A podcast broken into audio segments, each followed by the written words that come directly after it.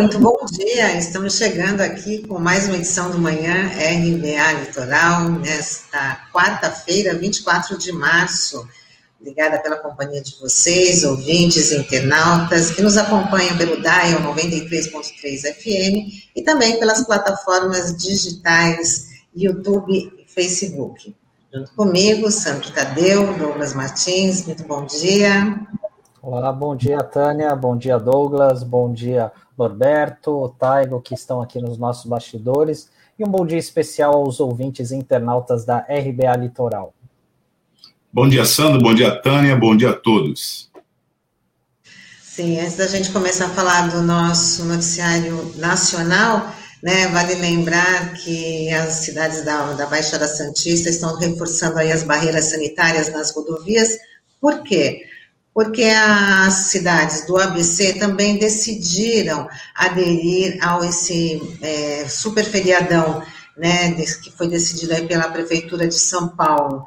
Então, as cidades do, do ABC também aderiram e as cidades da Baixada Santista, os prefeitos da Baixada Santistas, ficaram preocupados, porque pode aumentar o número de pessoas que queiram descer a serra em função desse feriado, e que não é essa a proposta. Esse feriado ele foi é, estendido por conta da, de uma medida de contenção do, do, do coronavírus. Então, a partir de hoje, Santos, Santos, Betioga, São Vicente, Guarujá, as outras cidades estão aí pedindo, é, fazendo essa barreira sanitária nas rodovias.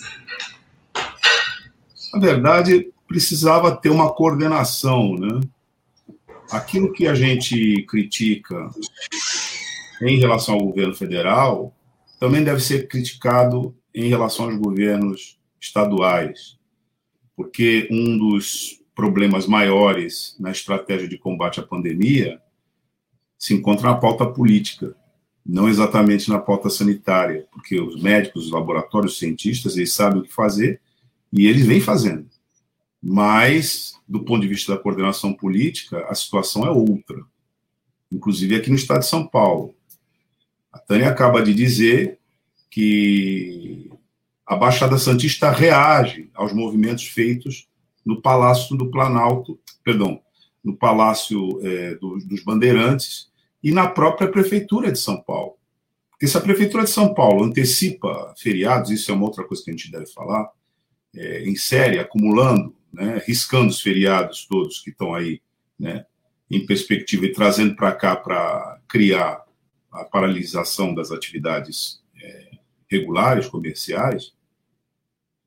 Então decreta um feriadão, na cabeça das pessoas, feriadão, vou embora para a Baixada Santista. Aí força, aí causa um colapso aqui na, na Baixada Santista. Sobrecarrega o sistema aqui, e aqui se fez corretamente a opção é, diante disso. E foi isso que provocou o lockdown aqui. Foi essa, essa ameaça né, específica de um êxodo né, daqueles que estão no feriadão e enxergariam aqui como um destino para isso. Na verdade, nós não temos essa coordenação, porque até nisso a gente quer inventar a roda. Né? Todos os outros países, todos os outros, é, as outras sociedades que lidam com isso foram lá e disseram lockdown. Não fizeram invenção, pirotecnia, arranjo, sofisma e tal, para tudo. Nós estamos parando tudo. Até porque, pedagogicamente, isso também funciona mais com a sociedade. Não fica essa coisa de negociar feriado, porque isso, isso desmoraliza até o lockdown. Né? Não, nós não estamos de lockdown. Nós não estamos na, na, na, no, é, na paralisação total das atividades. Nós estamos antecipando feriados. Então, isso cria uma, uma certa mentalidade que é, é totalmente inadequada para esse momento que nós estamos passando. Porque o momento que nós estamos passando é um momento de urgência, de excepcionalidade, de suspensão das atividades. Esse negócio de ficar negociando com feriado né, é só em prejuízo do trabalhador. Se você for ver bem, isso é só em prejuízo do trabalhador.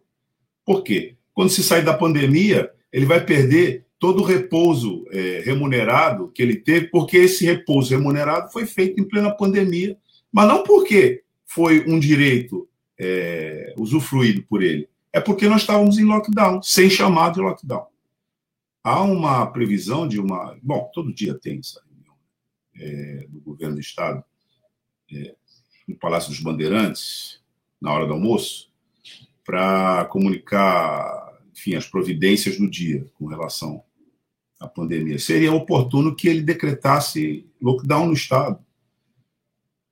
Ah, várias instituições já estão dando como certo, veja bem, não é por opção, é por uma necessidade objetiva, um lockdown nacional.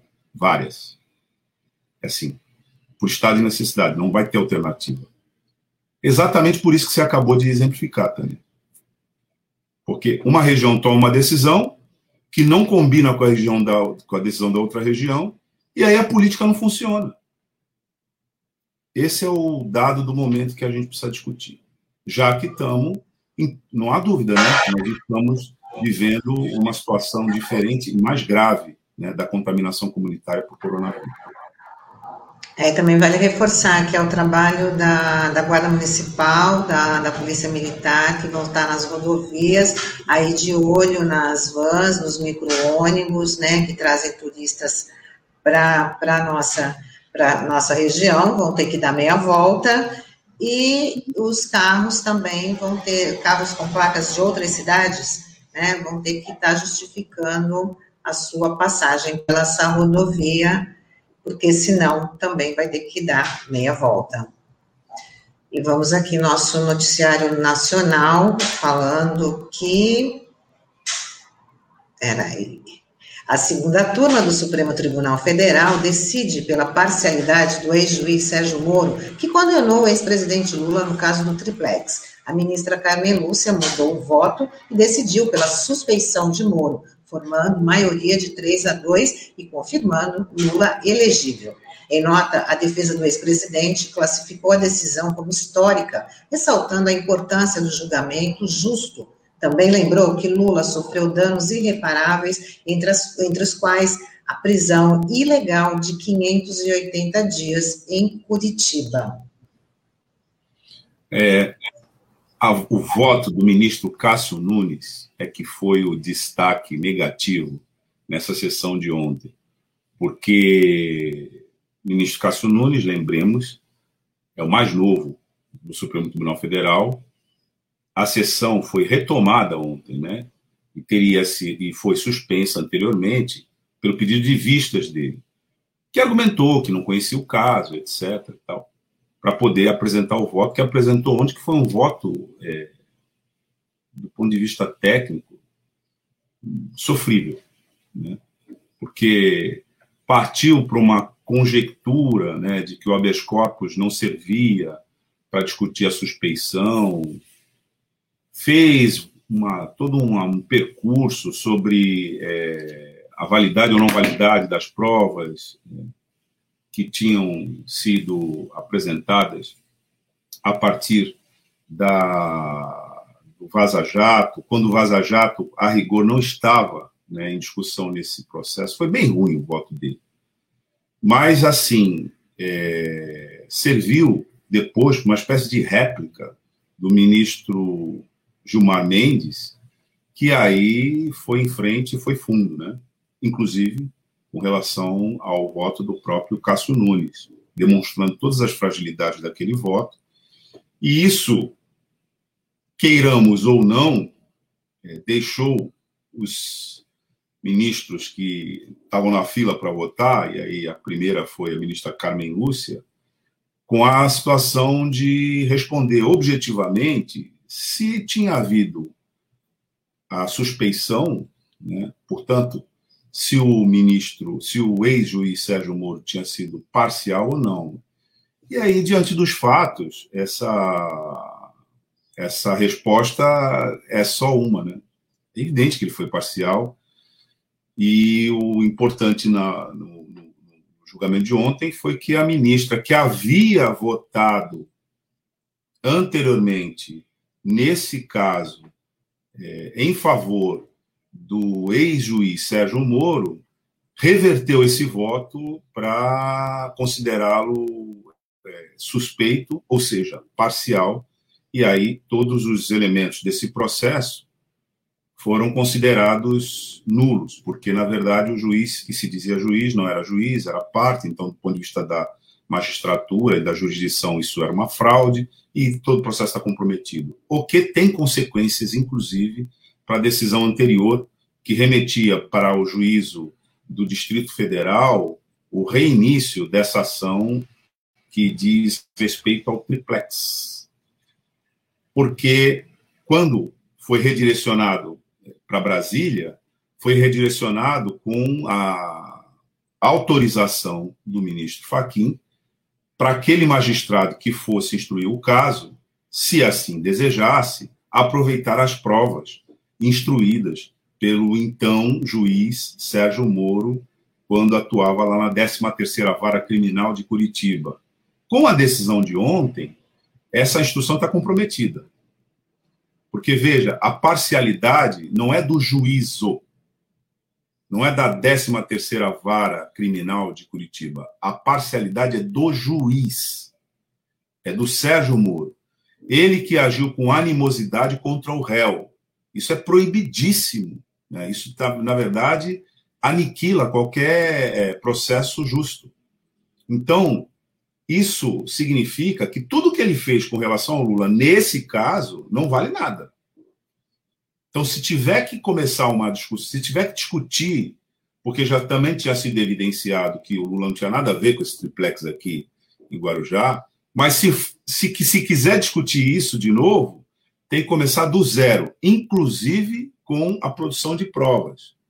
Portanto, a condição do cidadão Luiz Inácio Lula da Silva, nesse momento, é de que, usando uma expressão que não me agrada muito, né, mas essa expressão caiu no, no enfim, na opinião popular, o Lula é ficha limpa, sob esse ponto de vista. E os processos manejados contra ele com essa com um objeto nessa nesse triplex aqui foram fraudulentos. E bom, por fim, é preciso de, deixar claro que um dos elementos fundamentais que compôs o golpe de 2016 está entrando em franca decomposição. Porque já vinha já está desmoralizado pela Vaza Jato, mas os efeitos jurídicos agora estão sendo analisados e desfeitos. E a consequência mais expressiva disso é também que a eleição de 2018 foi uma fraude. Né? Essa é a consequência mais grave. Porque o prejuízo irreparável para a pessoa do Lula é que ele ficou 580 dias preso em Curitiba por uma fraude processual. Isso já é um prejuízo. Não precisa ser o Lula pode ser qualquer um, qualquer pessoa no Brasil e em qualquer país que seja digno é, de uma justiça que se dê ao respeito com relação a esse nome, as cidadãs e os cidadãos não podem estar submetidos a isso. Não é porque é o Lula, não. Mas porque é o Lula, e aqui é porque é o Lula sim, né, a gente tem que identificar nisso uma manobra para retirá-lo da eleição de 2018, que levou ao poder é, Jair Bolsonaro e que foi uma fraude. Se a gente fizer uma retrospectiva, é só lembrar que Jair Bolsonaro não ia a debate nenhum. Ele não tinha condições, ele já demonstrava isso, que não tinha condições nem de debater, quanto mais de governar. E com Lula preso, na verdade, esse sistema todo assegurou que ele ganhasse praticamente por WO e quase perdeu para o Haddad. Né? Então, a gente precisa ter é, em mente que agora nós, os efeitos dessa decisão, efeitos jurídicos dessa decisão, alcançam até o mandato do atual presidente da República. Douglas, e só para complementar, você tocou num ponto bastante importante, que é a questão da, da injustiça, né? E eu fico me perguntando se isso aconteceu, essa injustiça com Lula, que é um cidadão conhecido no mundo inteiro, imagina só o que não acontece com um cidadão comum, que depende da justiça, enfim, se houve isso de uma forma tão escancarada, então é para a gente se perguntar muitas vezes o que acontece nos tribunais, os casos que são julgados, e se a gente pode tirar um saldo positivo nisso, é que o judiciário definitivamente entrou na pauta de discussão da sociedade, que até então era, alguns anos atrás, era algo como uma coisa ilibada, ninguém falava, não podia comentar nada. A gente via isso quando surgiu a lei de acesso à informação, de transparência, que muitas vezes os magistrados não queriam divulgar os salários, os penduricários, então eu acho que isso foi positivo. Agora, falando mais especificamente sobre o Moro, né, é, é, curioso porque ele acabou se tornando o grande réu da Lava Jato, né, com, com toda essa história. Ele foi pintado como um herói nacional, foi pintado como um mito, e ontem esse mito como juiz acabou caindo por terra, né? E agora, até diante da, do desgaste do governo Bolsonaro, né, eu acho que definitivamente a gente tem o fim do Moro como juiz e talvez até pela na, narrativa que alguns telejornais colocaram ontem à noite, é, talvez seja uma alavanca aí para um Moro político, né? Porque ele não tem saída agora, é um cara que ficou queimado no, no, no, ambiente jurídico, né? Depois dessa decisão, já estava antes, né? E agora foi confirmado isso. E agora ele não tem uma outra alternativa que não ir para a política.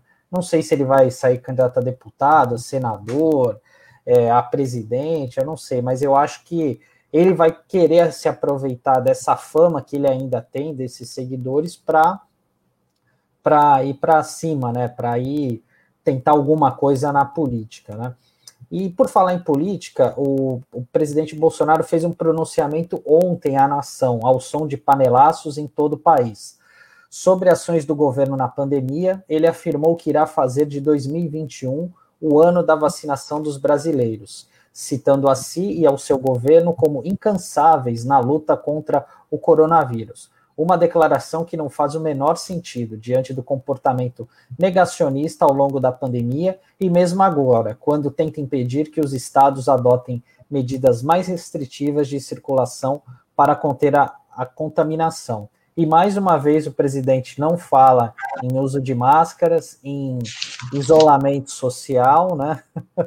E fora alguns absurdos, né? O que ele acabou falando, né? Para distorcer a realidade, né? Que ele disse que é, agora ele defende a vacina, mas por várias vezes ele menosprezou a, a Coronavac, né? Que é, que é a vacina que tem produção chinesa em parceria com o Instituto Butantan aqui de São Paulo. E também uma outra coisa que ele falou: não, compramos 42 milhões daquele da COVAX Facility, né, que é aquele consórcio, né? Só que dessas 42 milhões de doses, só um milhão chegou até aqui, até o momento, né? Então, realmente, ele perdeu a narrativa da vacina, a gente até estava comentando aqui antes do programa começar, né? E ele é, agora ele viu que essa é a única alternativa que ele tem, porque o povo quer vacina, o povo quer se proteger de, e não quer morrer de uma hora para outra, como infelizmente milhares de brasileiros é, perderam a vida recentemente, né? Então ele agora ele vem com essa posição mais moderada. Hoje, inclusive, vai estar tá tendo agora uma reunião com alguns governadores amigos, aliados dele, para discutir estratégia nacional, mas você deixa é, estados importantes de fora, como o caso de São Paulo, que a gente teve mais de mil mortes contabilizadas ontem, o Rio Grande do Sul, enfim, é, outros praticamente todos os estados né, estão com numa situação crítica. O Douglas havia mencionado anteriormente uh, essa questão do lockdown nacional. Até mesmo uh, a Fiocruz soltou um documento ontem dizendo que seria necessário um lockdown nacional para estados que estejam com mais de 80% das UTIs ocupadas. Ou seja, isso atingiria é, 24 estados mais o Distrito Federal. Só ficariam de fora o Amazonas e Roraima. Então, enfim, agora ele quer adotar esse discurso moderado, mas a gente não pode deixar de lembrar a população, os nossos ouvintes, internautas, dos absurdos que ele falou ao longo desse um ano de pandemia. Que a gente assistiu ontem foi um festival de mentira. Só um minutinho, Tânia é, queria falar aqui com, com o Sandro o seguinte, que tem o texto e tem o contexto, né? Sandro, esse pronunciamento dele ontem, a característica principal foi a mentira. Bolsonaro ocupou as redes de comunicação ontem para mentir para o povo brasileiro. É preciso dizer isso. Ele mentiu. Aliás, a Folha de São Paulo fez até um ranking com tópicos, listando 11 tópicos em que o Bolsonaro mentiu. E ela usou isso na manchete na UOL. Ah, o verbo mentir. No passado, Bolsonaro mentiu. E por que, que ele mentiu? Aqui eu penso que é importante a gente é, pense, é, falar um pouco sobre isso, para quem nos acompanha aqui. Ele mentiu porque a verdade sobre ele é que ele é um fracasso já. A política do Bolsonaro já é um fracasso. Ela está liquidada. Nós estamos há dois anos de mandato e, rigorosamente, esse governo não fez nada. Nós poderíamos até ter alguma consideração se a gente dissesse: bom, mas ele não fez nada porque ele enfrentou uma pandemia. Mas ele mentiu e ele é um fracasso na pandemia. Essa é que é a questão. Por que, que ele é um fracasso na pandemia? Porque ele se aliou à pandemia. Isso não daria certo. Isso, do ponto de vista sanitário, é inadmissível. do ponto de vista político, é insano. Então, o que está tá acontecendo agora é que a escala é, da tragédia atinge patamares catastróficos. E o mundo olha para o Brasil e diz: mas lá está desse jeito porque não tem governo. O mundo já fala isso expressamente, explicitamente. E essa reunião a qual o Sandro se referiu agora, Tânia, que vai ser feita logo mais com os governadores de estado e representantes dos outros poderes, particularmente do Congresso Nacional, ela vai debater, inclusive, a substituição do chanceler Ernesto Araújo. Sabe por quê? Ele não tem mais condições de circular nos ambientes internacionais. O, o governo espanhol fez um ataque cáustico ao governo Bolsonaro. E ele orientou a diplomacia brasileira a responder à imprensa espanhola nos termos, vejam só, em que o Bolsonaro se pronunciou ontem. Ou seja, nos termos mentirosos. Então, o governo Bolsonaro acabou. É preciso deixar claro isso aqui. O governo Bolsonaro acabou. Não tem mais perspectiva. E ele está politicamente derrotado do ponto de vista da sua aliança institucional. Não consegue mais fazer. Ele já é ele já é refém do Centrão, pagou 3 bilhões de reais para não sofrer impeachment, mas fez, é, cometeu um, um, novo arrobo né, de, dita, de, de, ditatorial quando o Centrão indicou uma substituta para o Pazuello e ele convidou para desconvidar essa substituta, que foi é, a médica, é, a Jade. Exatamente. E passou uma semana sem nomear o novo ministro, que foi nomeado ontem numa cerimônia reservada. O governo Bolsonaro está emparedado pela, pela, pela Covid-19. Ele perdeu a guerra para a Covid-19. E ele está desmoralizado. E é preciso dizer isso. E está todo mundo desembarcando, porque o Bolsonaro não chegou lá sozinho. Está todo mundo desembarcando, inclusive o Supremo, porque está todo mundo vendo que esse barco vai para o fundo e rápido. Então, nesse momento, olha só, um indício disso que nós estamos comentando aqui é o Pazuello queria voltar para o Exército como general quatro estrelas, porque ele é um general três estrelas. O Exército disse, ah, ah. Então, é, e só para finalizar, porque eu, achei é, muito oportuno que disséssemos isso aqui. Né? Você tem um orçamento, e aí a gente pode conversar isso é, mais para frente, um orçamento que cortou absolutamente todas as verbas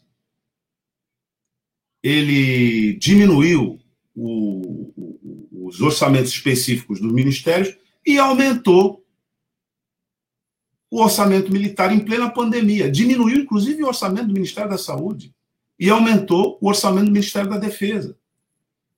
Os recursos para as Forças Armadas subiram para 8,32 bilhões de reais. Né? E houve, para né, nesse orçamento, isso significou um, um acréscimo de 1,2 bilhão em relação ao que tinha sido aprovado anteriormente. Então, esses, esses movimentos, eles demonstram, de certa maneira, o desespero do, do Bolsonaro. É, eu quis falar isso nesse ponto que nós estamos é, falando do, do pronunciamento, né? Porque tem uma razão para ele mentir. Eu não tenho mais para onde ir.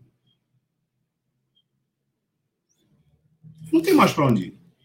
Desculpe, Tânia, que você ia fazendo não, não, aí.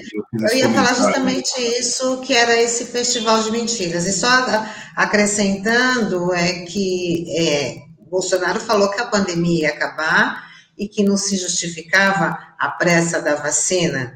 E ontem ele disse que 2021 ia ser, ser o, o, o ano da vacinação.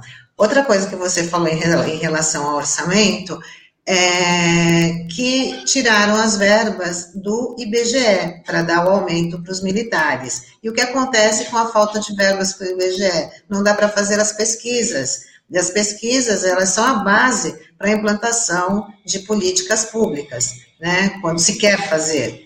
Que aí esse governo está demonstrando que não está nem aí para para implantação de políticas públicas a partir do momento que ele despreza o trabalho do IBGE. Os técnicos já se manifestaram, falando que não há condições, com o baixo orçamento que tem, de fazer esse trabalho que é tão importante para a gente ter o um retrato aí da situação da, do, do país e, a partir daí, né, implantar as medidas necessárias. E o Bolsonaro hoje também teve mais uma derrota e também foi no, no, no, no, STF, que o ministro Marco Aurélio negou a ação do presidente Bolsonaro contra os estados que aumentaram as restrições para conter a pandemia da Covid-19. Com isso, ficam mantidos os decretos dos estados do Rio Grande do Sul, Bahia e Distrito Federal, que determinam a suspensão das atividades não essenciais e a restrição de circulação de pessoas, como o toque de recolher é evidente que esses governadores não foram chamados para a reunião de hoje, que é justamente o alvo, são os alvos do, do, do Bolsonaro, né? É, Tânia, é impressionante esse tipo de situação, né? E, e foi mais uma jogada política aí do Bolsonaro, né? Porque foi uma decisão unânime do STF, né? Mostrando que estados, comprovando que estados e municípios têm o dever né, de tomar as atitudes, tomar as rédeas da situação diante da omissão do governo federal, né? Porque na política de enfrentamento à Covid, e um dos itens que a gente tanto tem falado aí é a questão do kit Covid, né? Que é propagandeado aí pelo governo federal e que levou pacientes à fila de transplante de fígado em São Paulo e aparece como causa de mortes por hepatite por ingestão de remédio. Em virtude dos danos, 81 entidades médicas e científicas defendem um banimento do uso de medicamentos do kit Covid. A informação consta do Boletim Extraordinário de Monitoramento da Covid-19, liderado pela Associação Médica Brasileira. E realmente, né, porque algo é impressionante, né, o quanto que é, as pessoas ainda não acreditam. Ontem mesmo eu estava acompanhando a sessão da Câmara de Guarujá e um dos vereadores estava fazendo essa indicação ao prefeito Walter Suman para que estudasse o protocolo do kit Covid, porque isso tem salvo milhares de pessoas, enfim. Agora a gente está vendo aí é, as consequências diretas e a quantidade de pessoas que, que estão internadas em UTIs e até com sequelas por conta do uso inadequado desses medicamentos. E esse é um elemento que dá concretude à ideia do, da responsabilidade do presidente da República pelas sequelas causadas na população brasileira. Porque ele, pessoalmente, fez propaganda desse remédio. Né? Desse e de outros que agora entram nessa lista de banimento para fins de profilaxia da Covid-19 por, por ninguém menos do que a Fiocruz. né? Mas, assim, é, na, isso no, no, no caso da, do lockdown, e nesse caso específico, né, do banimento, são 81 é, entidades que estão é, solicitando isso. E uma curiosidade, viu, Sandro, na nota anterior, com, com relação à decisão do ministro Marco Aurélio Mello, foi a forma com que ele rejeitou o pedido do Bolsonaro. Você sabe que em advocacia quando você apresenta um pedido inepto, é um atestado de incompetência sua. Né? É, o pedido é inepto, ou seja, ele, é, ele não está apto para ser apreciado é, pelo juiz por insuficiência técnica. E foi assim que o ministro Marco Aurélio Melo julgou o pedido é, do Bolsonaro contra os governadores que estão instaurando lockdown, porque diz o regimento que ele tem que assinar esse pedido junto com o advogado-geral da União, né? E, e, essa assinatura não foi junto. Então, o ministro Marco Aurélio Mello é, consider, extinguiu, considerando inepto. Claro que ele poderia, porque os juízes às vezes fazem isso, né? É, mandou emendar né, a peça para que ela esteja em conformidade né, com as regras. Mas isso o Marco Aurélio Mello não fez considerou inepto agora o presidente da República apresentar uma, um pedido inepto, tecnicamente deficiente, né, para o Supremo Tribunal Federal é muita desmoralização. É verdade. Só completando também que o, essa questão desse remédio aí, ivermectina, né, que está daí causando problemas de, de, fígado, aumentando a fila dos transplantes, foi um assunto levantado ontem pelo Dr. Marcos Caseiro aqui com a gente. Ele falou desse, desse grande problema da fila a, a, na Santa Casa, é, tem, já tem muitos casos, e aí quando se faz ali o relatório de, ah, a pessoa tomou ivermectina, está com problemas renais, outros, outros problemas também, casos respiratórios, aumentando aí a, a gravidade da situação. Não é, não, não é só, somente a Covid, né? Tânia, o que é previsível aí? As pessoas que tiverem sobrevivi, é, sobrevivido e tiverem sequelas a partir do uso inadequado desses remédios na profilaxia contra o Covid-19, elas vão ficar com sua saúde comprometida e permanentemente comprometida. Foi isso que levou essas é, entidades a é, divulgar esse protesto e esse pleito. Bom, é previsível, né, Tânia, que essas pessoas vão processar o Estado. Né? Me parece previsível, né? A pessoa vai dizer, não, eu tomei esse remédio porque o presidente da República disse que era para tomar. E ele disse que isso fazia bem. Isso já está enquadrado no. Aí, o Taigo sempre ágil, né? Botando aqui a imagem, quem nos acompanha pelo dial, é, vou descrever aqui. Ele está colocando uma imagem do presidente da República portando dois, é, duas caixinhas de remédios dessas da lista de proibição aí das 81 entidades é, da área médica, é, recomendando que não se use isso no tratamento para a Covid-19. Mas, voltando, na hora em que isso for acontecer, né, é evidente, as pessoas, porque elas foram induzidas ao erro, e por ninguém menos que o presidente da República. Mas se elas ganharem essa ação, você sabe quem é que vai pagar? Nós. Nós.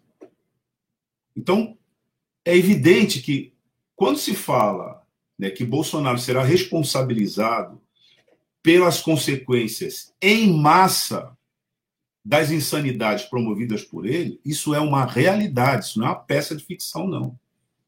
E hoje ele já deve estar bem preocupado, assim como o seu ex-ministro da Saúde, né, de qual vai ser o destino dele quando ele sair da presidência da República. Bom, vamos chamar agora a nossa entrevistada, que é a vereadora Débora Camilo, que vai conversar aqui com a gente hoje no Manhã RBA Litoral.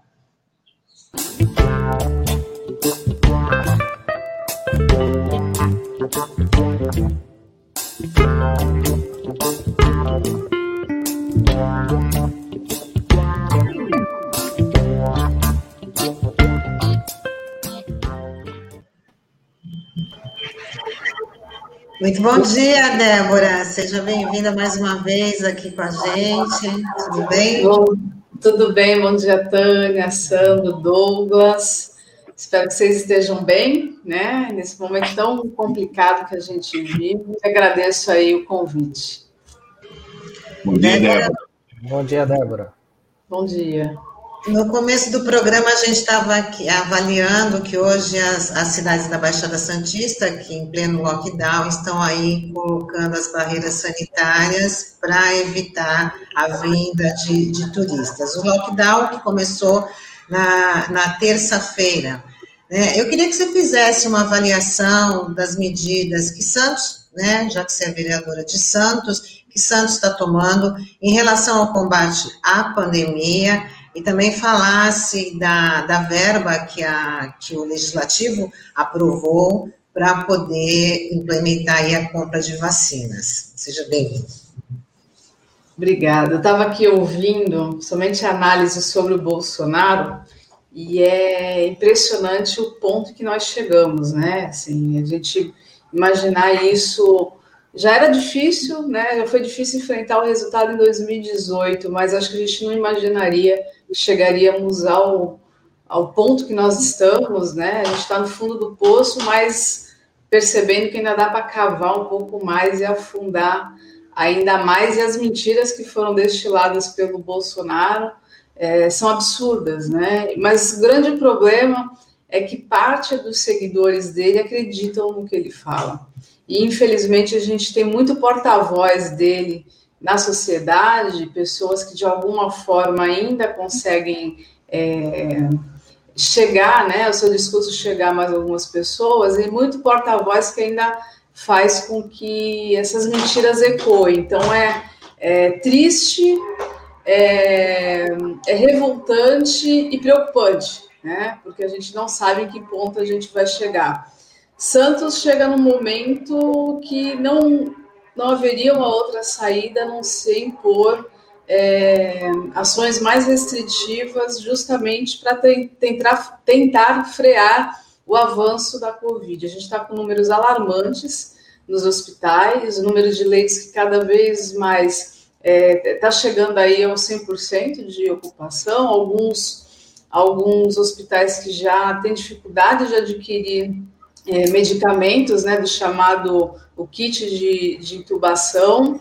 A gente sabe que a gente está numa cidade é, onde é, as cidades ao redor procuram também ajuda, e apesar de muitos não concordarem com isso, nós estamos no sistema SUS, onde há universalidade das vagas, então isso tem que ser é, colocado à disposição de toda a população. Então, se não houvesse essas medidas mais restritivas, eu penso que a gente estaria numa situação muito pior. É claro que é difícil a gente defender o lockdown, o isolamento, sem uma ajuda de custo, né, sem um auxílio emergencial que realmente faça com que as pessoas tenham condições de permanecer em casa sem morrer de fome.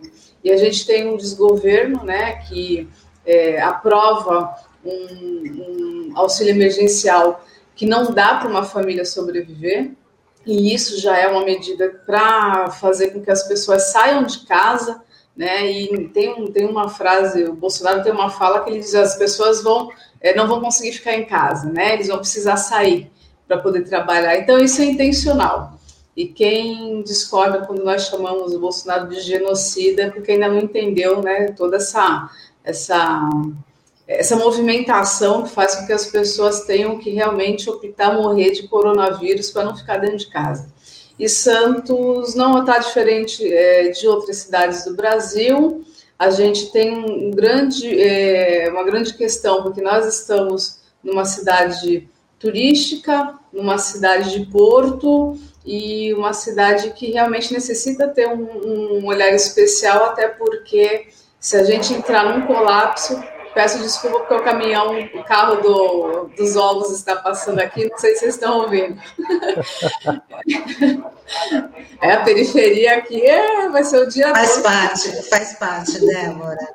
É, então, assim, a gente precisa ter um olhar todo, todo é, cuidadoso para que a gente não entre num colapso. Mas é claro né, que, infelizmente, eu ontem eu precisei sair de casa, daqui a pouco também preciso é, sair de casa, a gente ainda percebe uma certa movimentação na cidade, a gente só vai conseguir sentir né, a, o impacto né, da, dessas medidas daqui a 15 dias, que é o que os especialistas falam, né? Você não consegue sentir em dois, três dias, você, quer, você, precisa, você vai sentir daqui a uns, a uns 15 dias.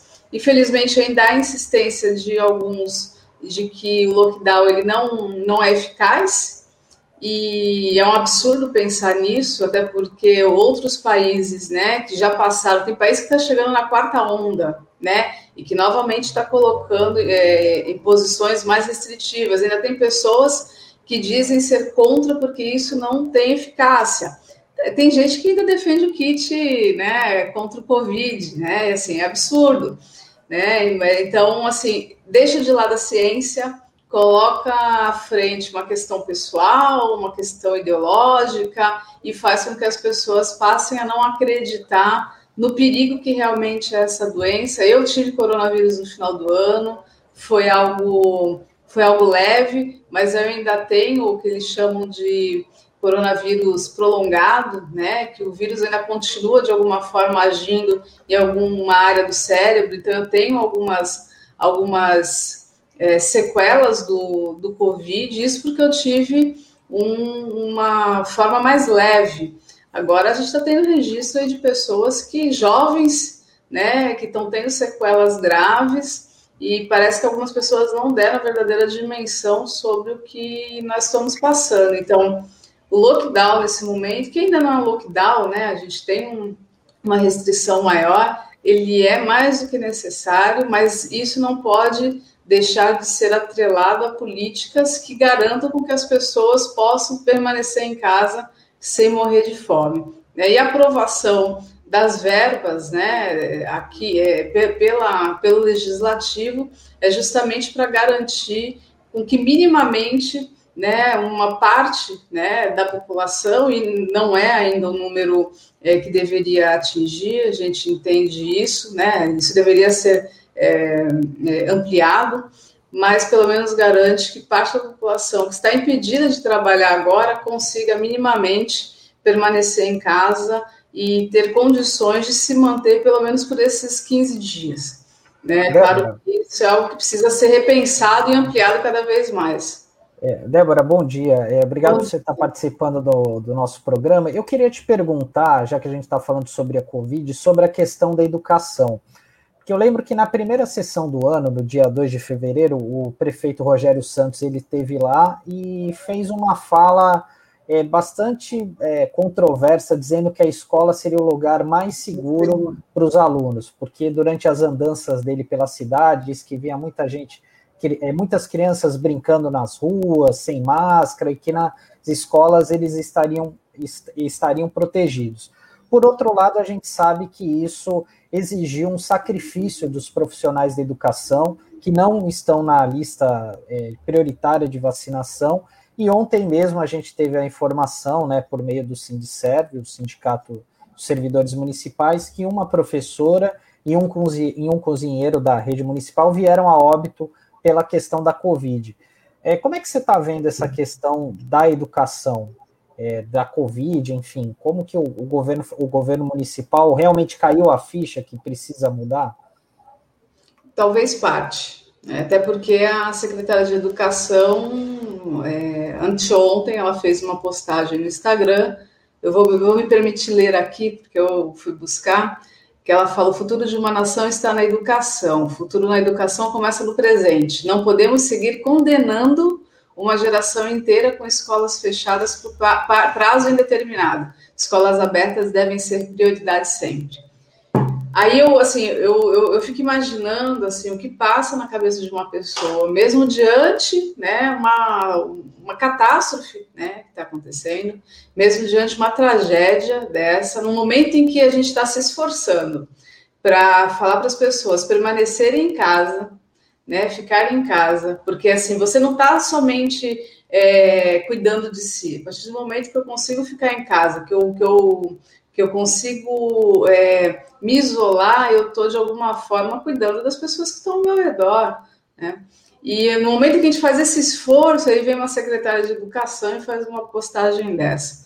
Né? E isso é uma, eu acho que chega a ser desrespeitoso, até com a própria prefeitura, o próprio executivo, que tem tentado fazer aí é, vários esforços para conseguir fazer com que determinados setores também é, façam adesão ao, ao, isolamento. E assim, dizer que o local mais seguro, e eu lembro que um tempo depois é, nós fizemos uma reunião com o prefeito, eu questionei novamente isso, porque em Bertioga, né, logo quando é, veio a fase vermelha, iniciou-se a, a, fase vermelha, o prefeito de Bertioga, ele suspendeu as aulas é, presenciais e manteve as aulas online. A gente sabe que é, é necessário, né? E, e, a gente aqui defende uma educação de qualidade.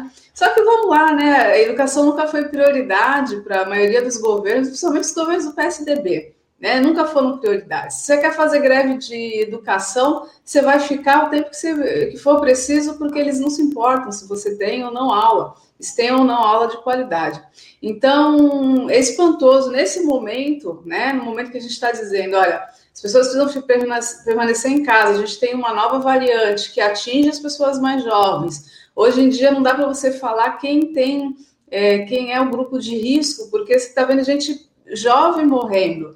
Então, hoje você precisa fazer com que as pessoas tenham condições de permanecer em casa. Até um pouco antes de a gente entrar nessa nesse momento mais restritivo, né, logo depois que o, que o Rogério fez essa fala, que foi logo na primeira sessão, a gente começou a receber uma enxurrada de denúncias, né, de escolas que não tinham o mínimo de estrutura para receber os profissionais de educação e para receber as crianças. Então, você tinha escola que não tinha água potável, que é o caso do Andradas 2, que foi muito divulgado, né? não tinha água potável, chovia dentro da escola, é, então, você não tinha uh, sequer a condição de permanecer ali dentro. E o mínimo que você pede né, para as pessoas fazerem nesse momento é lavar as mãos. Então, você não dava essa condição. Primeiro dia de aula, que seria aula presencial, tinha escola que não tinha álcool em gel, né? tinha escola que não tinha sabonete. Né? Então, assim, como que você fala que a escola é o local mais seguro para essas crianças estarem? E a gente sabe que não é. Tanto não é que a gente tem aí um número de pessoas que estão sendo contaminadas e, infelizmente, estão morrendo. E isso é tanto na escola pública quanto na escola privada. E uma preocupação que a gente teve em relação à suspensão das aulas foi justamente que, a princípio, não falava-se em escolas particulares. E a gente sabe, a gente tem recebido muita denúncia, infelizmente, parte dos profissionais tem o medo de fazer a denúncia, né? Mas a gente recebe relatos de escolas que não estão é, é, fazendo com que haja aquele o máximo de lotação.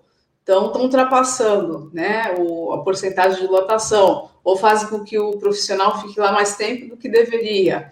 Então, assim, e eu gostaria muito né, que a escola fosse o local mais seguro para uma criança estar, mas não é. E, infelizmente, está sendo através de mortes que a gente está é, ratificando isso, né? Não é o local mais seguro, as pessoas precisam permanecer em casa. Aí entram né, no debate ah, que outros lugares do mundo as crianças permaneceram, mas vamos ver quais foram esses lugares do mundo, né? Quais eram as condições que, que essas crianças tinham, quais as condições da escola. Agora não dá para você dizer para uma criança ir para a escola se ela não tem nem condições de lavar as mãos, de beber uma água, e não dá para a gente condenar dos nossos profissionais da educação à morte, né, exigindo que, que eles estejam num ambiente sem segurança. O ano letivo você recupera, mas vida você não recupera.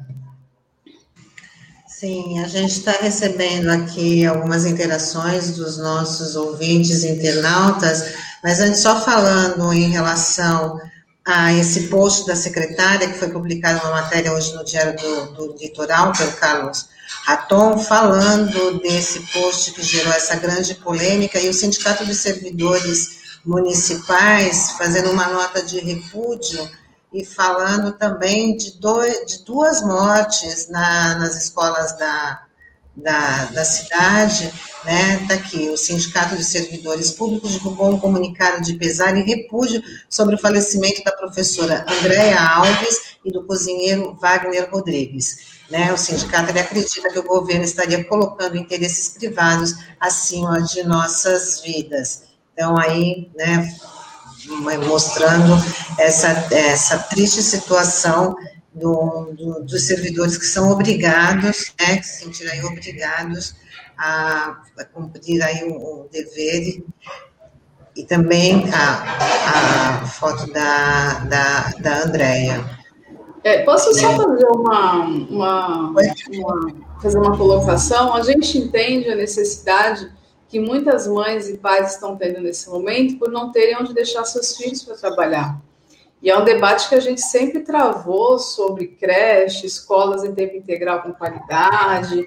E a gente sabe que muita gente teve que deixar de trabalhar por conta que não tinha onde deixar seus filhos. E é por isso que a gente reforça mais, mais, mais uma vez a questão da necessidade de um auxílio emergencial que garanta que as pessoas consigam permanecer em casa nessa situação, porque você não tem onde deixar seu filho, você vai perder o seu emprego e você vai ficar em casa passando fome. Então é por isso que a gente precisa reforçar que não dá para você a, a, a aceitar 250 reais por família, como é proposto pelo presidente Jair Bolsonaro. 600 reais já era um absurdo, né? Porque era muito pouco.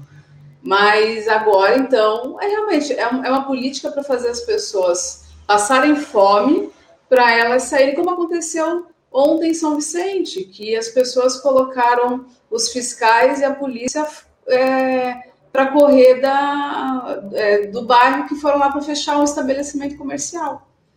Porque é essa a sensação que as pessoas têm. As pessoas precisam trabalhar. Não é que elas querem trabalhar porque elas amam trabalhar. Elas precisam trabalhar. Né? Se elas pudessem é, escolher entre ficar em casa e se salvar, elas vão ficar em casa se salvar, mas você vê um filho passando fome, você vê a tua família passando necessidade, você sempre passou risco. E é essa sensação. E a gente tem uma questão da relação da morte, principalmente com a população pobre e a população pobre negra, nessa relação com a morte, ela sempre foi muito próxima. Então é só mais uma, uma, uma coisa que pode fazer com que eu morra mais cedo.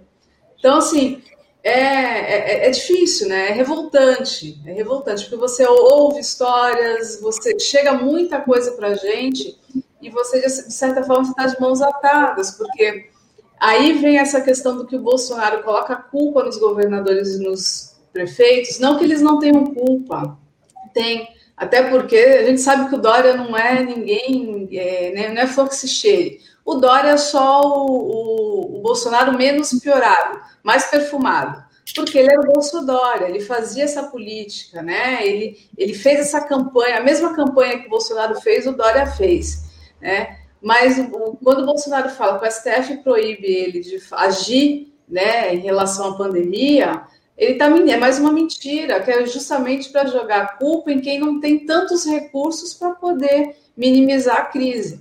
Então, assim, é, não dá para a gente aceitar essa situação. 2022 está muito longe, né? Está muito longe para a gente esperar uma mudança estrutural.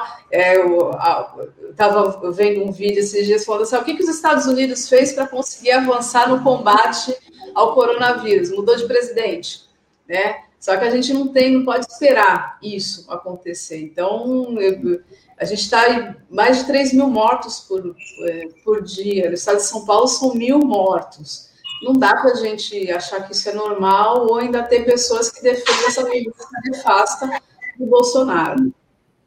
É, você fez uma indicação, é, Débora, recentemente lá na Câmara, sobre esse tema que você acabou de falar, né?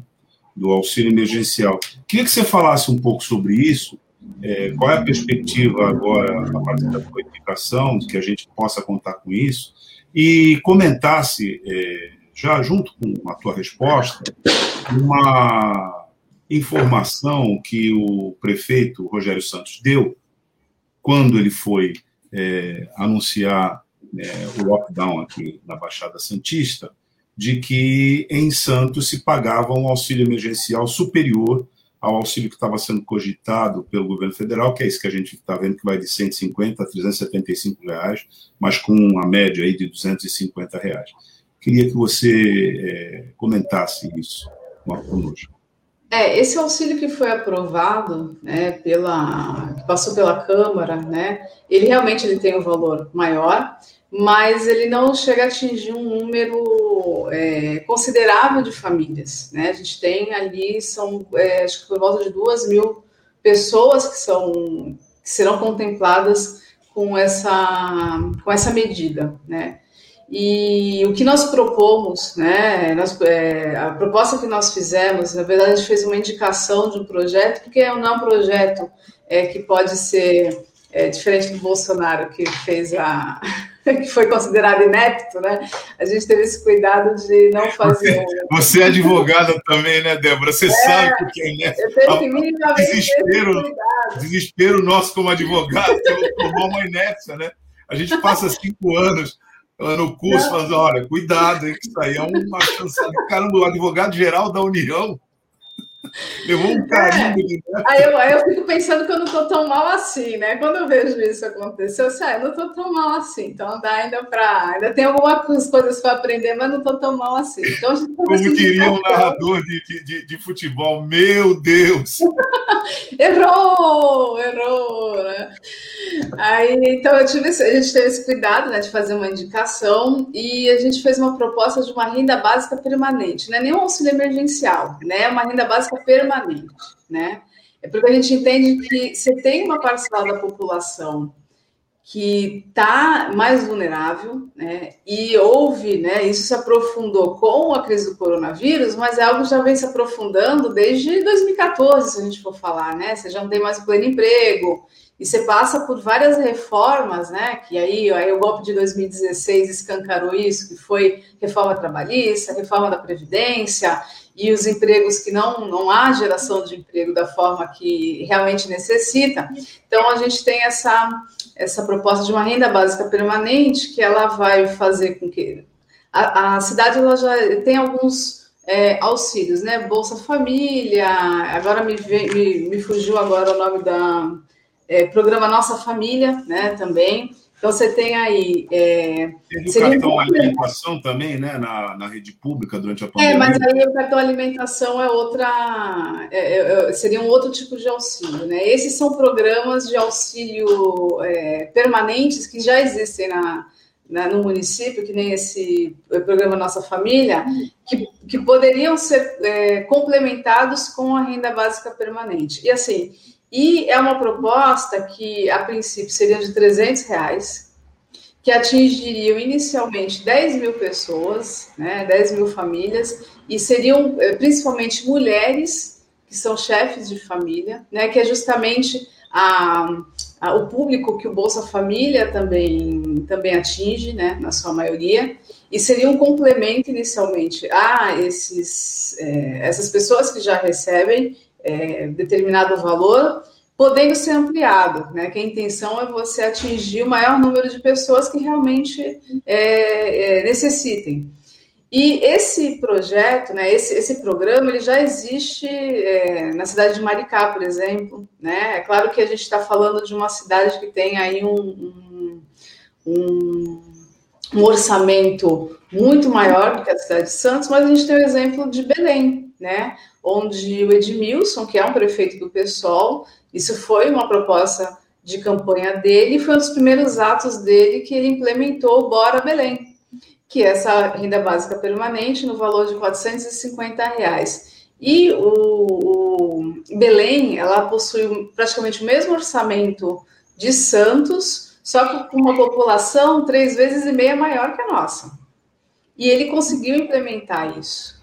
E o que, que se pretende né, com, com, medidas como essa? O que a gente viu lá atrás, o que foi o Bolsa Família, o impacto positivo que ele teve, não só na vida das pessoas, né, mas na economia local, é justamente isso. A gente vai entrar num período, a gente vai sair de uma pandemia, a gente vai sair dessa pandemia, né? Só que a gente não sabe o que a gente vai atravessar nessa pós-pandemia, porque a gente não vai ter geração de emprego da forma que a gente espera que tenha, porque a gente tem aí uma, um, ainda por cima, setores que foram duramente atingidos com essa crise, que não contaram com o apoio do, do governo federal. O banco teve apoio, né? O pequeno e médio empresário não teve.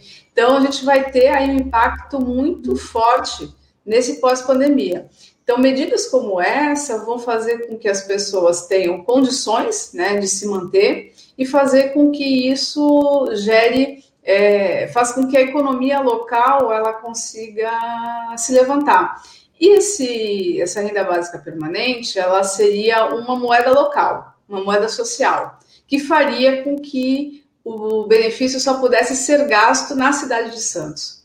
A gente teve aí outras, outras cidades, aqui mesmo, Cubatão, né? Você tinha o cartão do servidor, onde você só podia gastar, o servidor só podia gastar aquilo ali dentro da cidade.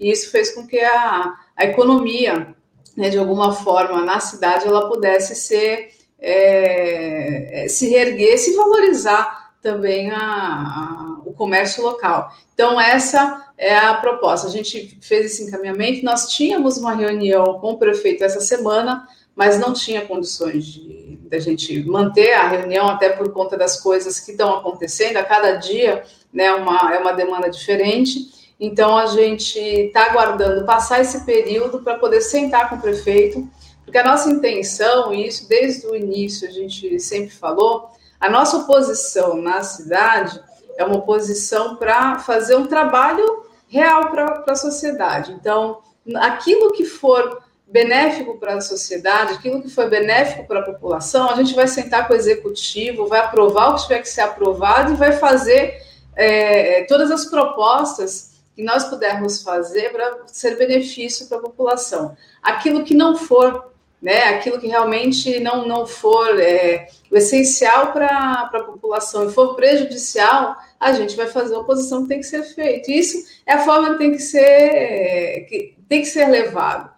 Porque não dá para a gente simplesmente colocar um projeto debaixo do braço, ah, porque não é meu prefeito, não é do meu partido, tal. Não, a gente quer mais é que isso seja encaminhado, porque a cidade de Santos precisa, né? E a gente vai ainda enfrentar um problema é, muito maior nesse pós-pandemia, porque a gente não sabe quanto tempo vai levar, né, é, para que a gente consiga se reestruturar. Então, medidas que não são assistencialistas, é, tem aqueles discursos de que ah, a população não quer ganhar dinheiro de graça, a população quer trabalhar. Isso não é ganhar dinheiro de graça, isso é dinheiro da, da própria população, né? Isso é um retorno, né? E assim, tem aqueles os números que nunca são divulgados, que são os números das pessoas que deixam esses benefícios, como Bolsa Família, porque já conseguiram ter uma melhora de vida. Mas isso ninguém vai falar porque é mais fácil dizer que teve roubo, que teve fraude, do que dizer que milhares de pessoas deixam isso quando atinge uma qualidade de vida e não precisam mais do benefício. Débora, uhum. tem...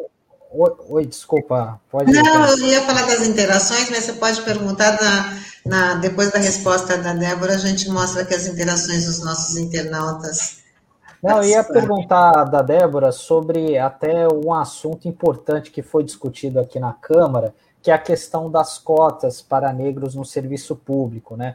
Que é, foi uma, um, um projeto estranho, né? Que foi encaminhado na. Faltando três dias para o ex-prefeito deixar o cargo, né? E só foi lido, só entrou efetivamente na Câmara esse ano. E teve uma discussão intensa ali ao longo das últimas duas semanas. Você apresentou algumas propostas até para aperfeiçoar essa, esse projeto de lei, mas isso acabou sendo rejeitado. Queria que você falasse um pouquinho quais eram as suas ideias lá que acabaram sendo rejeitadas pela maioria da Câmara. Olha, aqui, se eu realmente estiver errada, o Douglas é a pessoa ideal para dizer que, olha, esse tipo de política afirmativa está equivocado. Então, vamos ver o que, que o Douglas vai falar. É, Sandra, isso que você colocou, eu reforcei muito durante esses últimos dias, porque o ex-prefeito Paulo Alexandre, se tinha algo que ele não, não, não tinha, né, foi um compromisso com a causa racial. Né? Não houve esse compromisso. Em 2013, o vereador Ademir Pestana é, fez essa, esse projeto, né, apresentou esse projeto, e ali eu entendo que ele fez justamente para provocar o executivo, né, porque você, é, por mais que você saiba que vai ser rejeitado porque há um vício na origem, você faz para provocar o executivo. Só que não foi suficiente, porque foram sete anos que o Paulo Alexandre ficou sentado no, no, no projeto, e no dia 29 de dezembro de 2020 ele apresenta o projeto para ser encaminhado para a Câmara. Então, faltando três dias para terminar o segundo mandato, ele encaminha esse projeto. E o Paulo Alexandre, que em alguns momentos, né, principalmente quando você teve lá o caso do, dos é, secretário adjunto né, de cultura, que fez aquela, aquela fala horrível né, sobre é, os afrodescendentes, os pardos, né, ele se declarou afrodescendente, né, então é, então a gente precisa. A, a, conveniência, né? A gente costuma falar que são os afroconvenientes, quando a, a necessidade ele se autodeclara. Então, assim, foram sete anos que ele teve a oportunidade, né, para poder apresentar um projeto e apresentou o projeto. Não não estou dizendo que não é uma vitória a aprovação das cotas de 20% em serviço público. É uma vitória tardia, né, mas é uma vitória. Quando eu estou presidente da Comissão de Direitos Humanos e esse projeto chegou para a gente, né? E assim, para além dos, das paredes do gabinete, eu tenho um diálogo muito constante com os movimentos. E foi o que eu fiz, sentei com os movimentos é, negros aqui da cidade e justamente pedindo auxílio para que a gente ou aprovasse da forma que está, ou tentasse encaminhar emendas. E o que foi mais trazido né, para a gente? Já houve um avanço muito grande né, nas políticas né, de, nas políticas de inclusão, já há um debate mais aprofundado e Santos precisa estar é, juntamente né, com, com, com o movimento e fazer uma lei que realmente reflita os anseios e as conquistas do movimento negro. E a gente está falando assim de uma lei que, por mais que digam que é inconstitucional, e essa foi a, o posicionamento da, da Comissão de Justiça, a gente, se a gente falar que é inconstitucional, que as propostas eh, feitas são inconstitucionais, a gente está dizendo que há 19 anos a cidade de Cubatão tem uma lei inconstitucional. Porque Cubatão já aprovou né, a lei de cotas há 19 anos, e cotas não só nos concursos públicos, mas tanto nas terceirizadas e nos cargos comissionados. Campinas também tem, São Paulo também tem. Então, Santos perdeu a oportunidade de estar, é, de realmente né, se chancelar como uma cidade que é antirracista, né? Ela deixou, ela perdeu essa oportunidade de dizer que, na hora, nós temos aqui um efetivo combate ao racismo estrutural.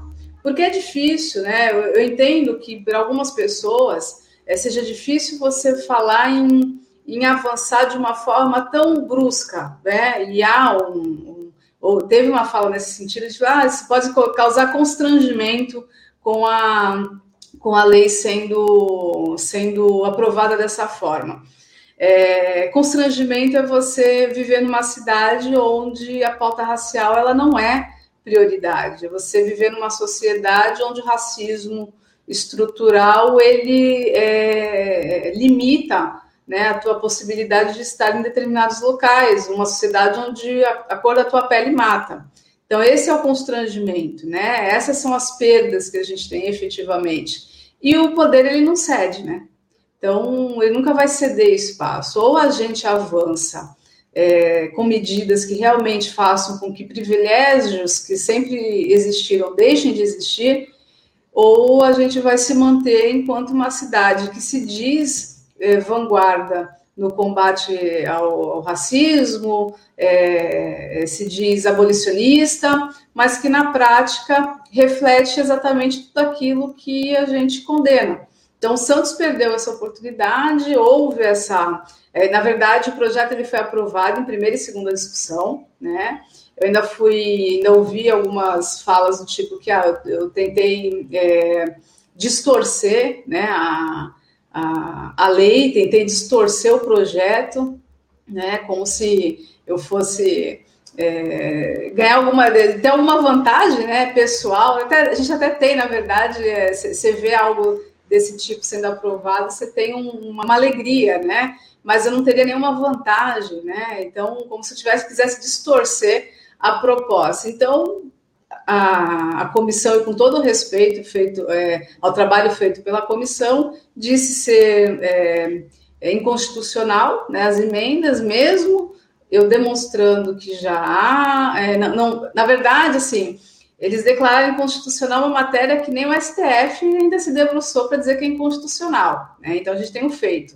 É, mas, assim, a gente perdeu essa oportunidade. Mas não quer dizer que a gente não vá né, ainda avançar nesse debate, porque as cotas foram aprovadas para serviço público, mas a gente ainda vai é, é, insistir que a cidade de Santos precisa avançar, porque já existem diversas cidades no país, no estado, a gente tem um exemplo aqui de Cubatão, então, diferente de muitas falas que dizem que agora Santos vai ser exemplo, não, Santos não é exemplo, né? A gente tem uma cidade que foi exemplo e não adiantou, então, a gente precisa avançar e fazer com que esses debates, que são muito caros para a gente, questão racial, questão de gênero e tantas outras questões, elas cada vez mais sejam políticas é, que tenham prioridade, né? Na, numa, numa administração que diz que a sua prioridade é justamente a população.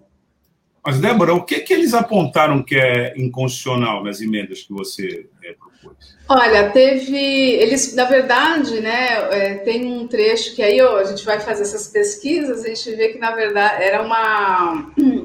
Havia uma cidade, acho que é Limeira, se eu não estou enganado, que a, a Câmara aprovou, né, aprovou as cotas, né, tanto para cargo comissionado e terceirizados, cargos de confiança, e a procuradoria entrou com uma ação né, contra, dizendo que não, por ser cargo de confiança, você não poderia aplicar cotas para cargo de confiança.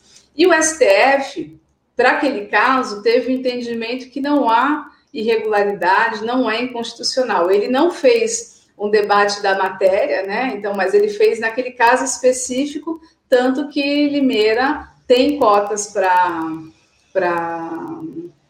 para cargos em comissão. E pegaram o, é, o argumento utilizado foi justamente o mesmo argumento usado pelo Ministério Público e pela Procuradoria, né, de que você não pode né, colocar regras né, para que haja cotas em cargos de livre provimento. Né? E a gente sabe que é, se nós não tivermos essa, é, é, essa responsabilidade, esse compromisso, a gente vai continuar tendo uma maioria de homens brancos e que e a gente não vai avançar nesse debate. Né? Existem países que já conseguem fazer isso. É, você pensar em países que têm cotas de 50% para mulheres em cargos de, é, é, de executivo em empresas privadas, né? Então você vê o Estado atuando, né, para garantir com que isso ocorra dentro das, mesmo da, das empresas privadas. Aí você pensa que olha, você não pode atuar dessa forma, e você traz diversos exemplos que já ocorrem pelo Brasil afora, mas assim, é, foi um debate que é, fomos vencidos nesse debate, mas a gente vai né, ainda. Isso vai ter que voltar, né? Isso vai ter que voltar, porque a gente não pode ficar é, de fora né, de todo o avanço que a população negra, o movimento negro já teve nessas pautas que são tão importantes. Débora, não sei quem está analisando lá na Câmara a constitucionalidade, evidentemente são os procuradores da Câmara e alguns servidores que se debruçam isso na comissão, mas nós temos que levar para eles uma cópia da Convenção Interamericana de Combate ao Racismo, que foi aprovada no final do ano passado, né? E foi aprovada. Essa convenção de direitos humanos, portanto, ela emenda a Constituição, ela é uma norma constitucional. e ela foi aprovada por um decreto legislativo, já. Ela está pendente apenas da ratificação é, do decreto executivo, mas que é um ato é, que não pode contrariar o Congresso. Não pode. Então, assim, ela já é uma norma existente aqui no nosso sistema. E é importante que a gente discuta isso, porque lá tem duas coisas fundamentais que antes não, antes não existiam, existia na cultura nossa, né? mas assim, era difícil discutir isso no judiciário, mas agora já não é mais esse problema. Por quê? Esses dois institutos estão presentes nessa convenção assinada por nós. O primeiro instituto é o reconhecimento de que existe discriminação indireta, que alcança o racismo estrutural que você, inclusive, mencionou aqui. E o segundo instituto é que essas normas são extensíveis ao poder público, mas também ao âmbito é, da convivência entre particulares. Portanto, por essa regra, esse argumento que opuseram ao teu corretíssimo a tua corretíssima proposta cai por terra. Interessantíssimo isso que você falou. Então, como você fez aí uma, uma, uma pequena observação, aceito, né? Só para dizer isso. É, e, gente, nós estamos aqui num, num, veículo de comunicação entrevistando a vereadora, né, é, Débora Camilo, mas que é vereadora agora, ela está vereadora agora, mas ela é uma militante da causa de combate à discriminação a vida inteira. Então ela não precisa de credencial nenhuma com relação à credibilidade dela. Eu não faço nenhum favor aqui a Débora falando isso. Débora, nós temos, aliás, nós temos aqui na região importantíssimas lutadoras dessa causa, feministas e antirracistas. A Débora está entre elas. Né? Então, eu não faço nenhum favor para ela falando isso. Não, Mas só estou falando isso porque ela fez aquela observação. Né? E, e, e, essa é uma informação, informação mesmo, né? É, para a nossa audiência, de que essa convenção existe. Então, todos aqueles que resistiam, a exemplo do que ela falou aqui, não tem mais sentido resistir, porque agora eles estão indo contra uma norma que foi aprovada, né?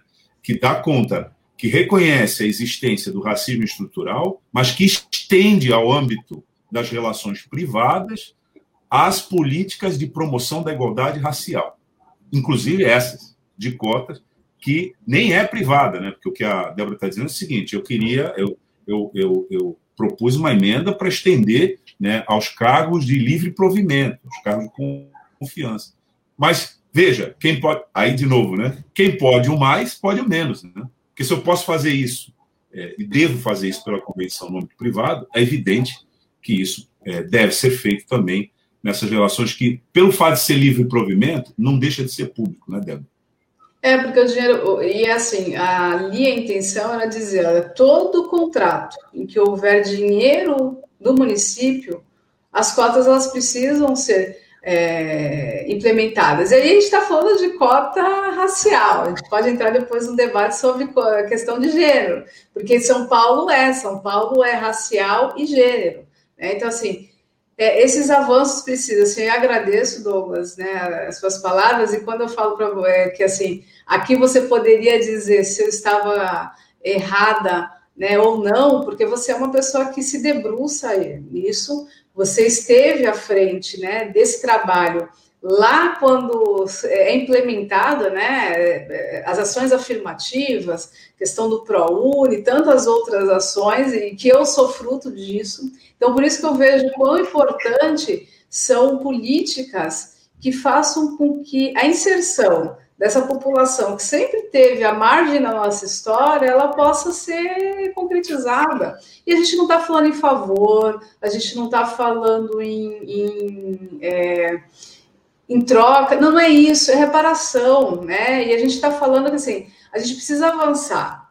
E, e, algumas pessoas ainda não entenderam que, por mais que você seja contra essas medidas, quais é, é, questões forem, de alguma forma a sociedade ela vai ser beneficiada. E, de algum, e, e assim, o capitalismo ele entendeu isso, né? Se a gente for ver alguns países, né, próprios Estados Unidos, né, que hoje já não, alguns estados já não têm mais cotas porque já atingiram, porque eles entendem o que, olha, se essas pessoas estiverem fora do mercado, se elas não tiverem é, como é, é poder de aquisição, se elas não tiverem renda, elas não vão dar lucro. Então, se a gente for entrar nessa lógica capitalista, a galera daqui está atrasada. Então, vamos lá. Se quer colocar, quer ter dinheiro, quer ter lucro, então vamos fazer com que essas pessoas tenham acesso. E é uma questão de reparação, né? Ninguém está pedindo é, esmola, ninguém está pedindo favor. A gente precisa avançar. E não vai ser o poder, como eu falei, né? O poder ele não, ele não cede espaço. Ou a gente age para que essas, essas medidas sejam implementadas, ou a gente vai eternizar essas desigualdades. O que a gente realmente não quer e não vai permitir que continue acontecendo. Bom, vamos ler agora as interações dos nossos internautas. Olha, Anália Silva, de São Vicente. Bom dia, Anália. Tá fazendo bom dia, Tânia, Débora, Douglas e Sandro. É, o JR, J, bom dia. Bom dia para você também, J. A Nádia Silva fala: bom começar o dia ouvindo vocês, mesmo que as notícias não tenham a força de diminuir nossa apreensão, e sim aumenta a nossa vontade de gritar que nossas vidas importam. E aí, da Grate fala que as emendas não poderiam ser repassadas com. Ela faz uma pergunta: as emendas não poderiam ser repassadas como um programa de auxílio? As emendas que ela fala. Agora eu fiquei. É, então, acho que é a questão da renda, é, renda permanente, né?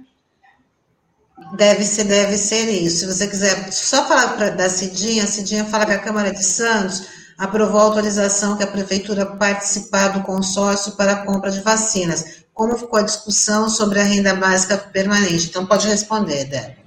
É, a questão da renda básica permanente a gente teria agora nessa semana é uma, uma reunião com o prefeito, justamente para levar as propostas, né, levar o programa, e, e, que foi bem aceito, né? E eu vou dizer que foi bem aceito até pelos os vereadores, né? Muitos deles entenderam que é algo que é factível e que pode dar um, uma, uma é, mudar um panorama né, da, da, da, nossa cidade. Então, isso foi bem aceito. Então, nós sentaríamos essa semana com o prefeito para conversar, mas por conta da demanda que está sendo, por conta da, da pandemia, né, dessa, desse momento mais restritivo que a gente tem, é, a reunião foi cancelada, a gente vai aguardar um momento mais tranquilo para poder conversar com o prefeito e levar essa, esse programa né, que a gente entende ser tão, tão necessário. Bom, já estamos chegando aqui no finalzinho, é, Débora, da nossa, da nossa participação entrevista, que foi muito legal aí, muito esclarecedora. Olha, Cidinha está dizendo, a informação é uma arma a ser usada diariamente. Tem gente que não acredita na superlotação dos hospitais, nem na pandemia, nem na quantidade de mortes. Né? Como está lidar com esses negacionistas? A Melissa Canadá fala muito crítica à situação. É preciso atenção especial com acesso à baixada. Por isso que eles estão reforçando aí as barreiras sanitárias. Aí a Eda Grande, ela fala das emendas parlamentares. É, mas eu não entendi, é, eu não entendi como a, na pergunta. É porque assim, a gente repassar emendas, é isso? Para. Se não dá para converter eu, eu acho imagino, que é um eu, eu acho que imagino que seria utilizar as emendas parlamentares dos vereadores para custear esse programa de auxílio né, às pessoas. Ah, né, auxílio é, aquela verba que é destinada à Câmara ah, a emenda para cada vereador. É, seria uma proposta de se mudar aí uma, uma, uma política que já vem sendo feita há um tempo. É até um debate que eu acho que precisa ser feito sobre a questão das emendas, tal, de que forma elas são destinadas, tal. E acho que é um debate que a gente precisa, precisa fazer. Mas, é, mas para agora, eu acho que o ideal seria um projeto de lei do executivo para que isso, porque dinheiro tem, né? Dinheiro tem. Então, é preciso, sabe, fazer uma, uma destinação correta para que essas famílias sejam realmente atingidas. Mas acho que esse debate sobre a questão das emendas parlamentares, também, esse debate também precisa ser feito. Bom, Débora, queria agradecer aqui tua presença no Manhã RBA Litoral. Você é sempre bem-vinda, né? Participou hoje, tem outras oportunidades para você voltar aqui e trazer as novidades legislativas das suas lutas aqui para os nossos ouvintes, os nossos internautas. E já queria te agradecer. Muito obrigada. Nada, eu agradeço mais uma vez o convite, né? Dizer que estou aqui à disposição sempre, já estive em outras oportunidades, é sempre muito bom estar entre os nossos, né? Para poder sentir a vontade para falar aquilo que a gente, a gente realmente pensa. E mais uma vez eu digo que esse é um espaço muito importante né, para a nossa região e porque esses debates precisam ser feitos realmente trazendo a verdade, né? Trazendo à luz a verdade. Mais uma vez, vocês estão de parabéns por, por isso. É muito bom ver o Sandro aqui entre, entre vocês. É muito, muito gratificante poder estar aqui também. Então, estou à disposição, sempre vocês convidarem, estarei por aqui. Parabéns, vereadora Débora Camilo. Débora, obrigado. Obrigada, gente. Até uma próxima. Até mais. Tchau, tchau. É, Tânia, a que ficou durante muito tempo é, na mídia aqui, na CNN, né? A, eles estavam cobrindo a entrada da cidade aqui com as barreiras sanitárias, viu? Enquanto a nossa estava é, acontecendo, é, o destaque nessa rede, que é importante de projeção nacional, ela estava é, residente aqui né, cobrindo a entrada das barreiras sanitárias, que é a, aquilo que a gente comentou aqui na abertura do nosso jornal. Otana, tinha, uma, tinha mais interações é, antes é, da, da nossa. Sim, é, vamos começar a ler. Gostaria de ter, é, gente. Não, vamos começar ali, mas é, é, o Olavo Dada. Olá, Olavo, nosso Fala Rapaziada. Hoje é Dia Internacional da União dos Povos Latino-Americanos e os aniversários de Padim Cici, é, William Reite, da, Dario Fó, Paul Singer e Ellen de Lima. Né? Tá dizendo bom trabalho. Na verdade, Beijão. o Dana faz uma prévia aqui do, do Som da Praia todo dia, né? Falando dos aniversariantes. E o Beto é Arantes dizendo. que ele faz aqui no jornal. E o Beto Arantes, nosso querido Nonô, está dizendo que as panelas ainda estão batendo. Aline Mas, bom dia, Douglas, Débora e a todos. Força, gente, o cenário é triste, é preocupante. Precisamos unir forças, estou indignada. Nós também. Carmen Sueli Gianesini, bom dia. Ontem o barulho foi grandioso aqui no Boqueirão, próximo ao Carrefour, fora Bolsonaro, aí se referindo ao panelaço. É, foi mesmo, Até na ponta... a cidade inteira, né? Até na ponta da praia teve panelaço. No Gonzaga também fiquei muito feliz né, com, com o aumento das panelas na, nas janelas. É, a Rosa Neoft, apesar dos esgotos jorrando dinheiro que a Globo publicava todos os dias durante os anos, durante anos, o PT estava no segundo turno. Ladrão é quem quis roubar a dignidade do Lula e elegeu esse governo que está matando o povo brasileiro. Eu queria deixar um recado também da Cidinha, a Melissa Canadá, bom dia a todos e todas, bom dia para você também, Melissa. A Cidinha deixou um recado aqui para gente. Vou pedir canção com todos para o Olavo Dada. Isso aí, Cidinha, prestigia, prestigia o nosso querido Olavo. Olavo Dada invade espaço aqui do jornal e consegue, né? É, muito bem porque ele já tem uma legião também de ouvintes, né? O Olavo, figura fantástica. Esse dia aí, né? né? Olha aqui o, um recado da Cidinha, que ela pediu aqui para gente divulgar que amanhã, 25 de março, a uma hora da tarde, acontece o lançamento do Levante Feminista contra o Feminicídio com a campanha Nem Pensem em Me Matar Será a quinta edição do Levante e a live vai tratar da situação alarmante de mortes de mulheres e o aumento significativo nos índices de feminicídio e violência contra a mulher na pandemia. Afinal, como combatê-los. Então, para participar dessa live, é só entrar no Facebook, é, barra Levante Feminista 2021, é, repetindo, é Levante Feminista 2021, e que essa live começa a uma hora da tarde. Dado o recado, é, Cidinha. Há uma mobilização da sociedade aqui na Baixada, particularmente em torno do tema da fome.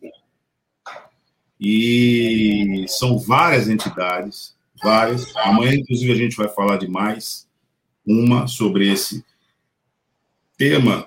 Então, aqueles que nos ouvem aqui, que é, nos acompanham, é, a Rádio Brasil Atual Litoral é, veicula essas iniciativas, primeiro porque são inicia iniciativas de emergência humanitárias né, e absolutamente indispensáveis. Isso realmente está ajudando muita gente. E claro que, como a gente viu aqui na entrevista da Débora, né, a política pública hoje, no status em que ela se encontra, é insuficiente para dar conta a, de, dessa pauta. Sem entrar no mérito se ela está correta ou se ela não está correta, mas o fato é que ela é insuficiente. Né? Então, é, as iniciativas que existem, é bom repetir, elas existem, né? É muito importante que sejam divulgadas. Então, aqui a rádio se coloca à disposição para isso, porque as pessoas muitas vezes querem saber como é que elas fazem, elas, é, como é que elas alcançam essas. Tanto quem está é, na disposição de ajudar, quanto quem precisa da ajuda.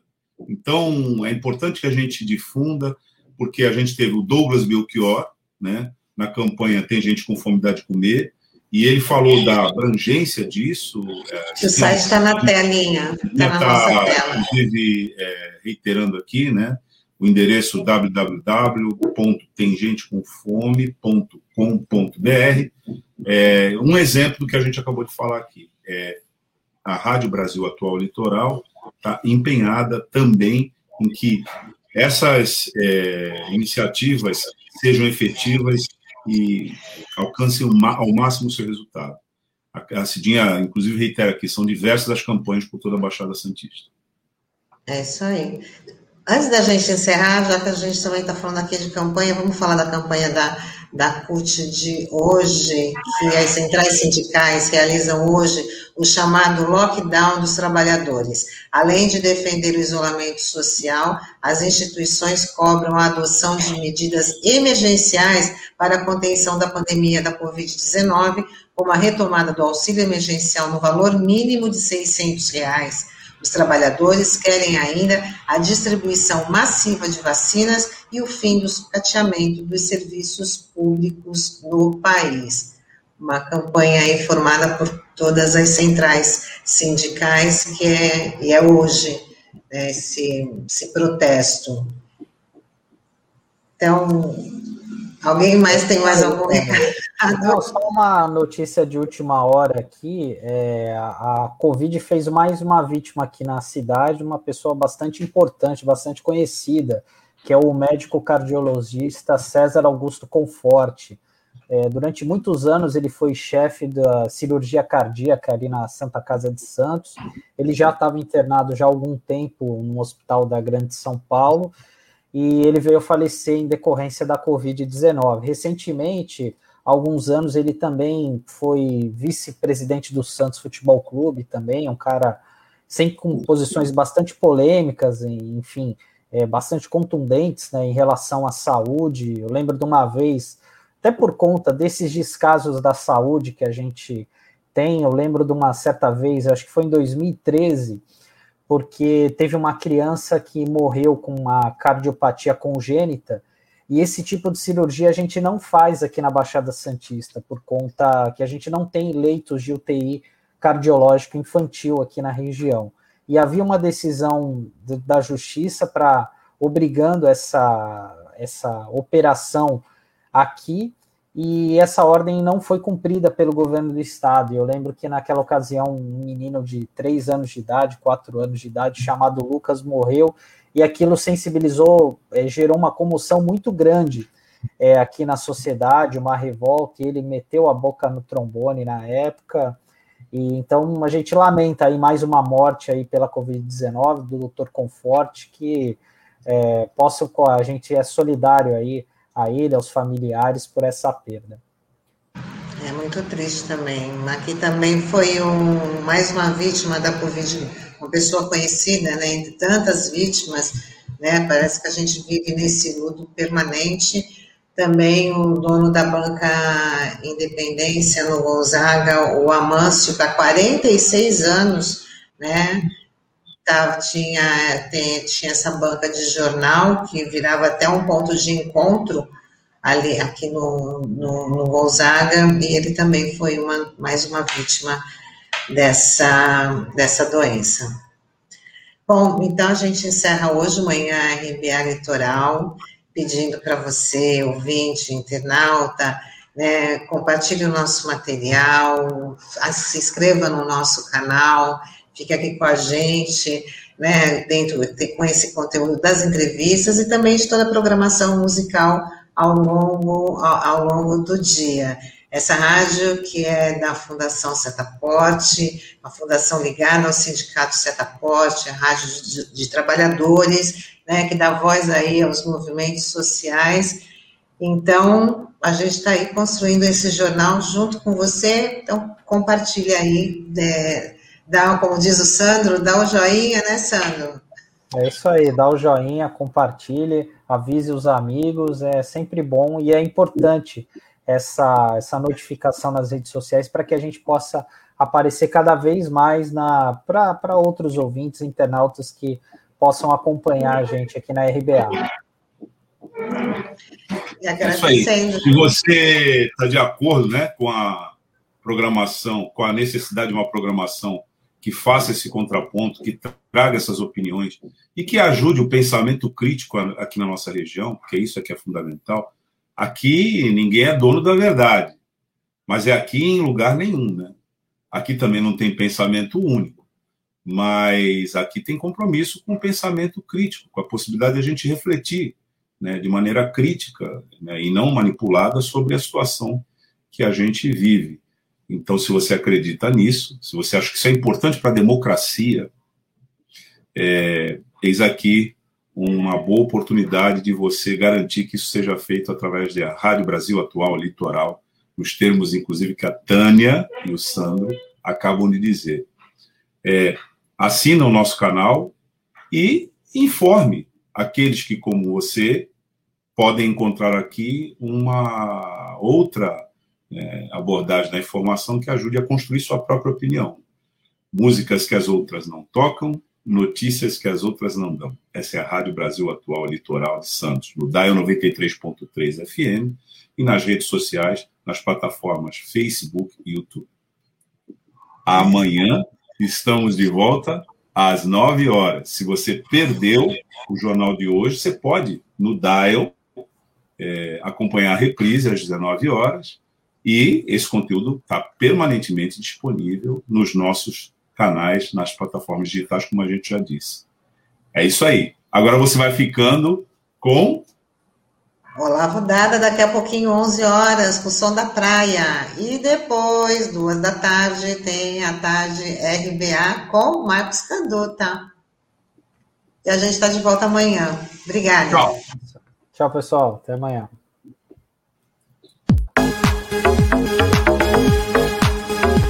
Rádio Brasil Atual Litoral é uma realização da Fundação Setaporte, apoio cultural do Sindicato Setaporte.